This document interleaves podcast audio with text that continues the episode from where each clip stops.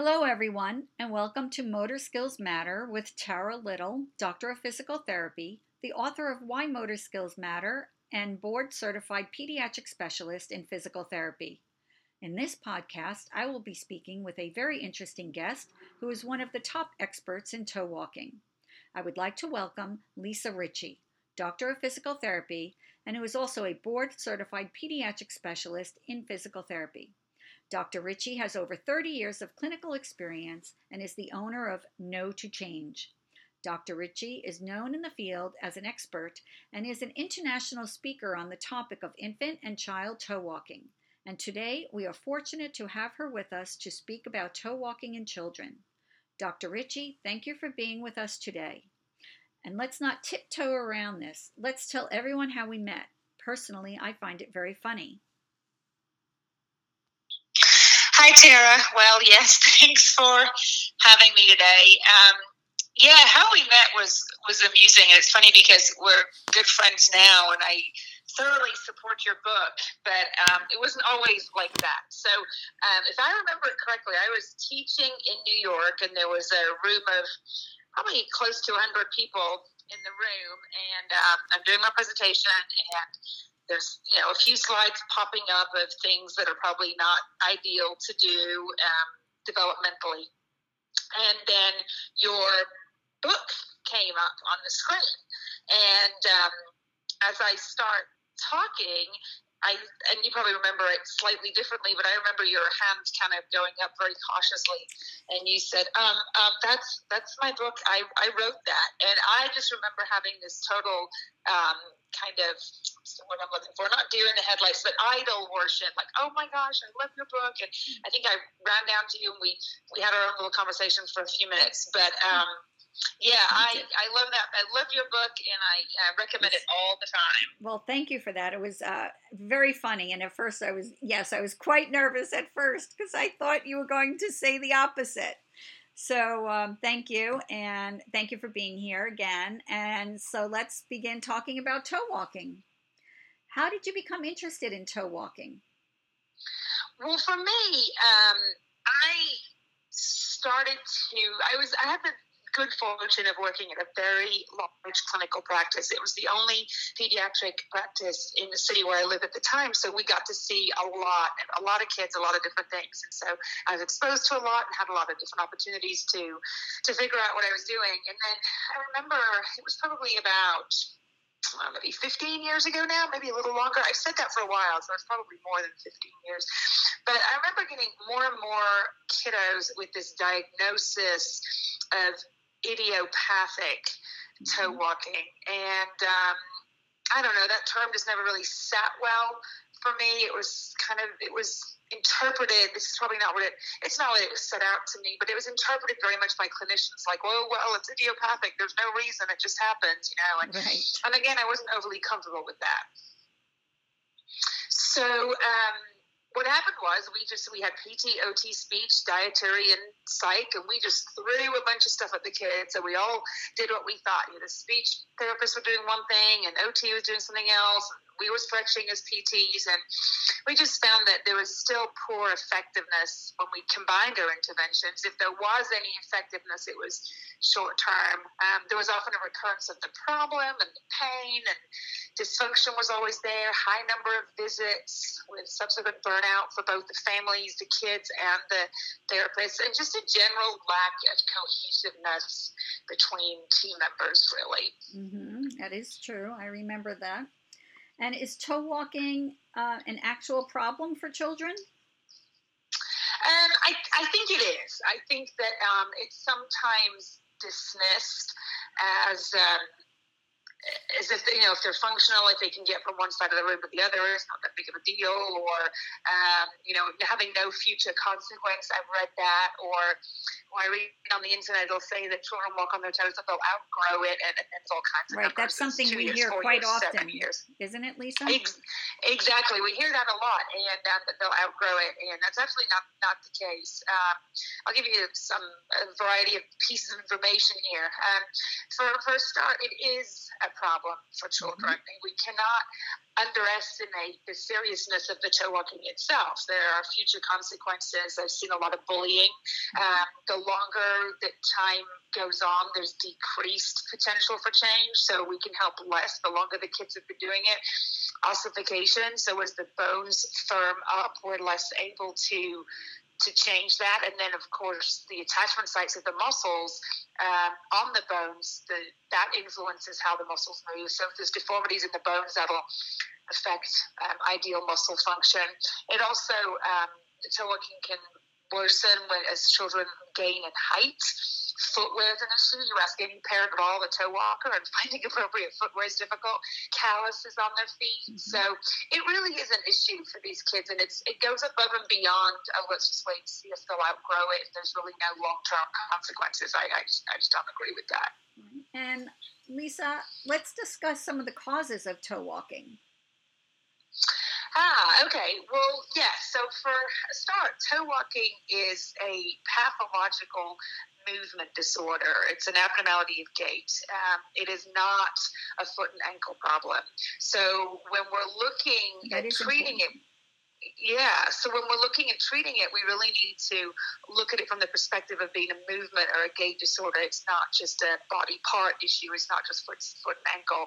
Um, so therefore, we really need to address the etiology, address the cause and not really the symptoms. And that's generally what we tend to do in the medical field, not just therapists, but physicians as well. We, we um, focus on the symptoms. The symptoms are limited range of motion and the fact that the child is coming into contact with the ground with the ball of their foot, aka, you know, toe walking. Um, I look at it slightly differently. I believe there are three primary causative factors for toe walking, and I think if you can the child that you're looking at, if you can identify the primary contributing factor, then you can better identify the the most appropriate solutions and get and get a solution quicker. So I think there are three. I think there's musculoskeletal is one, neuromotor is another, um, not neurological but neuromotor, and then also um, sensory dysfunction. So, and then vision is another part of it. Now, I personally approach that under the sensory dysfunction, but Vision can also be a, uh, a cause of toe walking. They'll pass an eye test, and they'll easily pass an eye test, but that's acuity only. It's the toe walking is not about can they see, but it's rather from a neurological perspective, how do they interpret and utilize what they see to adjust and optimize their posture, movement, gait, and coordination. So there's several factors that cause toe walking, and we have to find out what those are. And would you say it's typical for a baby to walk on their toes? No, absolutely not. I am. I can shed a little bit of light because we hear this all the time, right? In in our profession, oh, they'll outgrow it. It's normal. It's fine. Yeah, it's we do hear that all the time, yes. and it's just one anecdote passed on from one clinician or physician to another, but that's it's not it's just not the case. Um, when we consider ideal development, when we look at the studies that were done by Perry by Sutherland, when we look at ideal gait, um, toe walking as a part of normal, ideal childhood development is not well supported in the literature.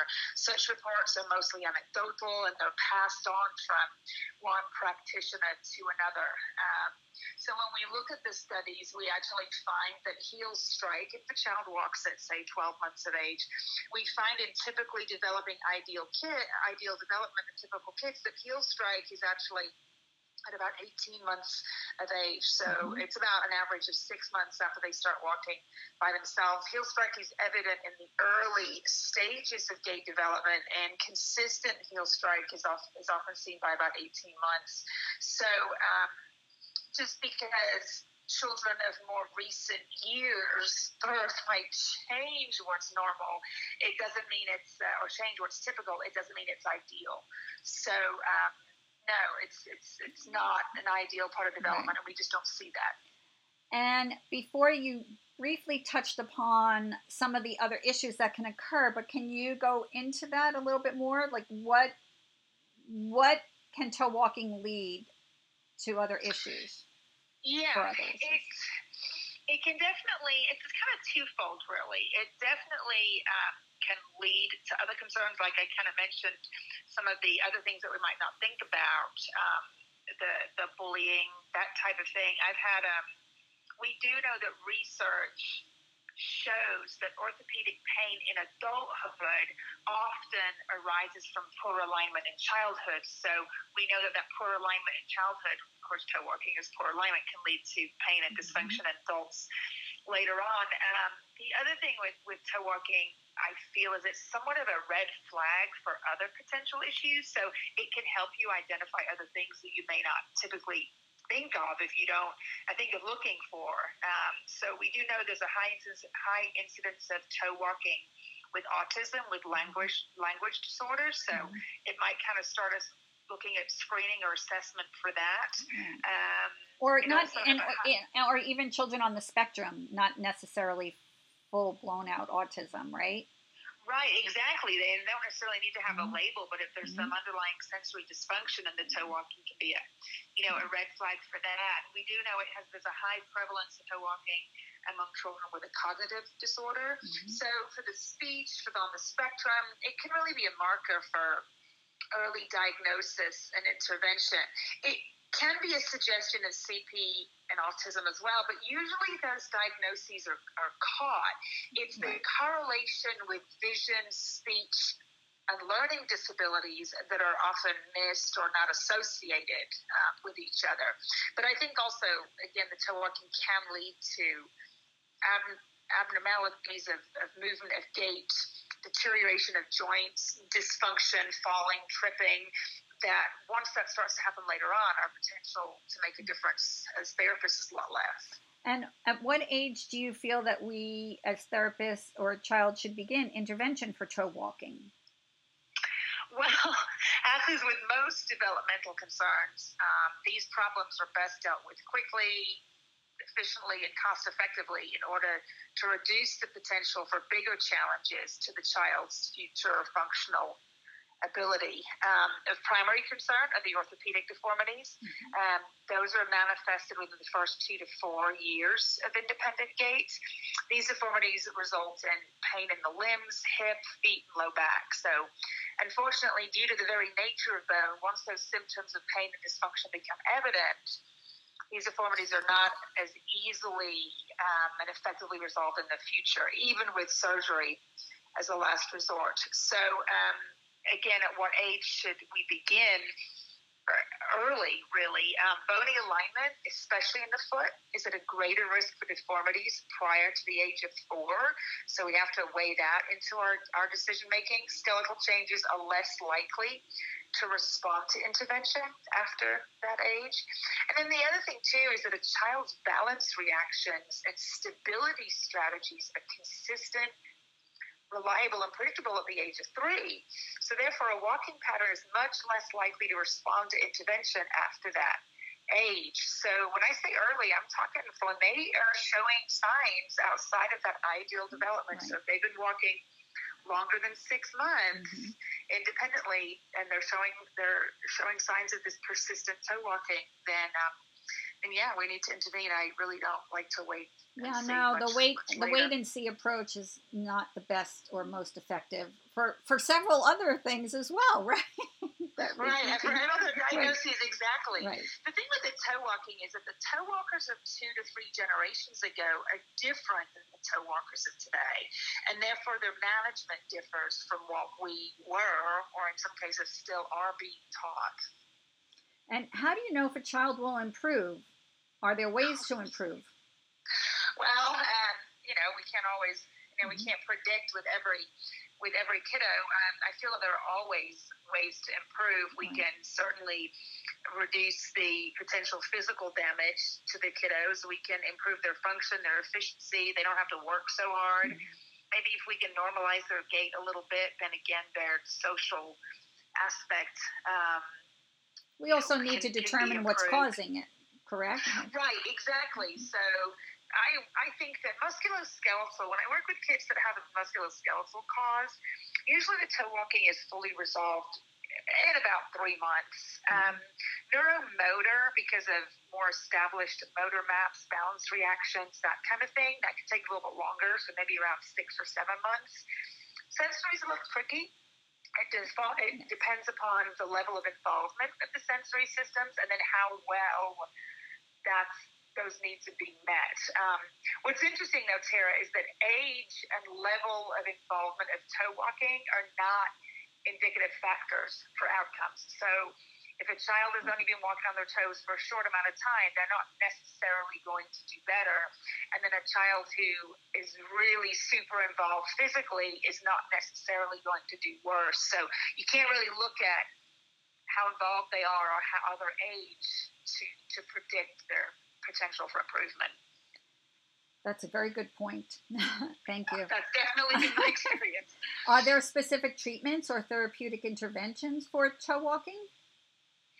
Um, well, typically in the medical profession, the therapy profession too, um, our approach has been, and it still is quite often, um, progression of stretches, strengthening, gait training, um, quite often night splints. Then there's also casting, Botox and surgery, um, which is kind of amusing because out of all of those things, I only do two of them. So when I look as I go down that list, I think hmm, that's typically what's done, but well, maybe one and a half for that matter is all I do. Uh, the majority of the approaches are to stop the toe walking, and they're approached from a symptomatic perspective. And um, as I've already said, I, I tend to come at it from the top down, more from the, the cause, from the etiology of it. Mm-hmm. And when might you think of more invasive treatments such as Botox or surgery? Uh, when might I think? Hmm.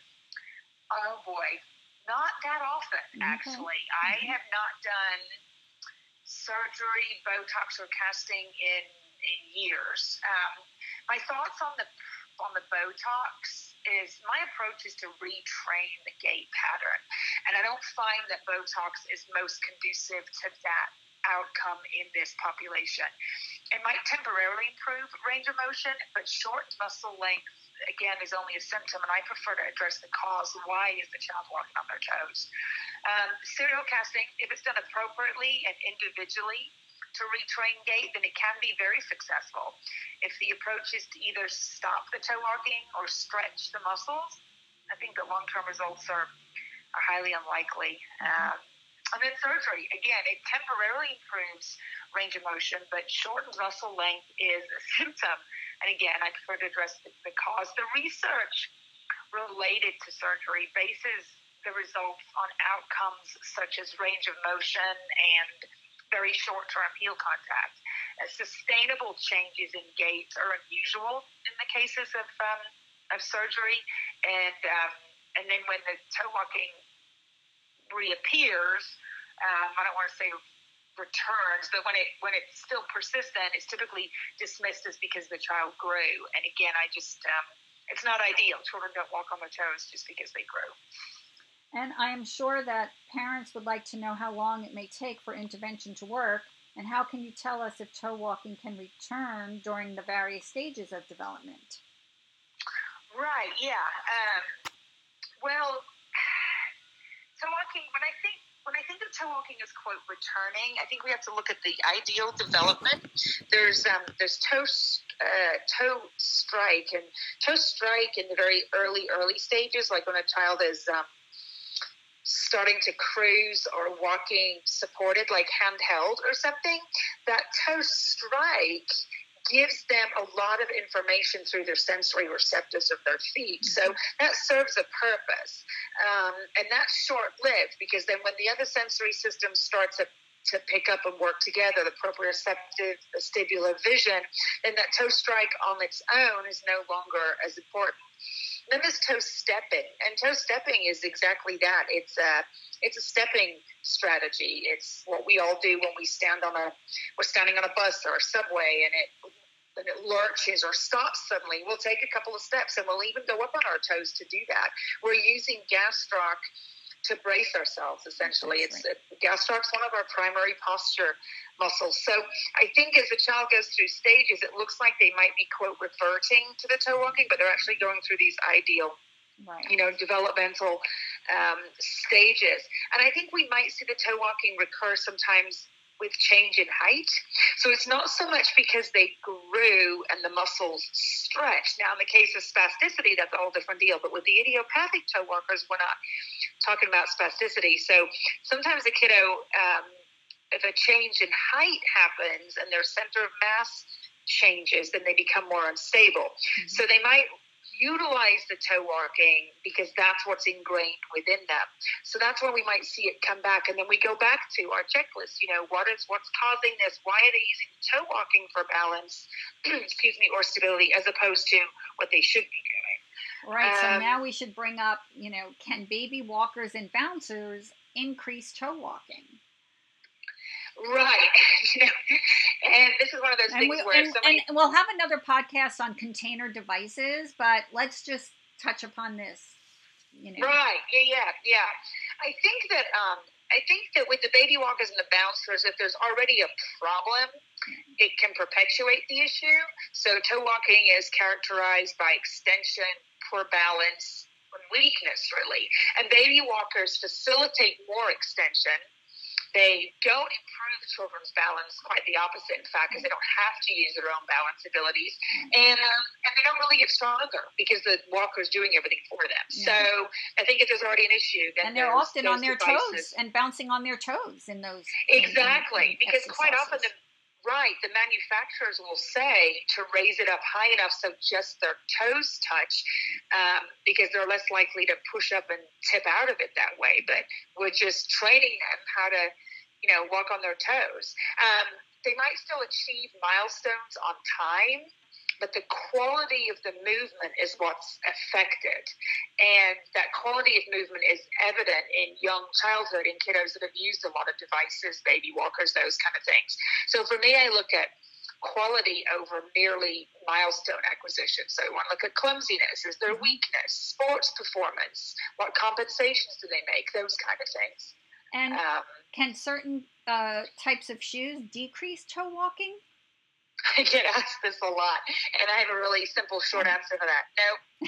No, no, so that's it. No, walking gait comes from the brain, not from the feet. And when should parents take their children to see a physical therapist if they notice the toe walking?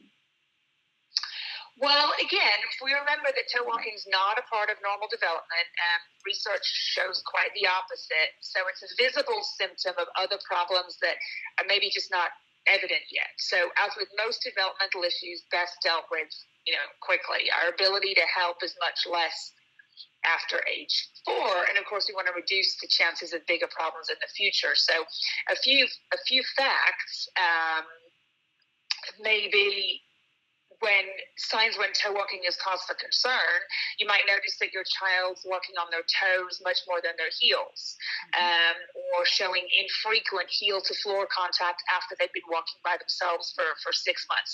They might have kind of a bouncy walk, stiff ankles. Sometimes they're described as looking like a ballerina.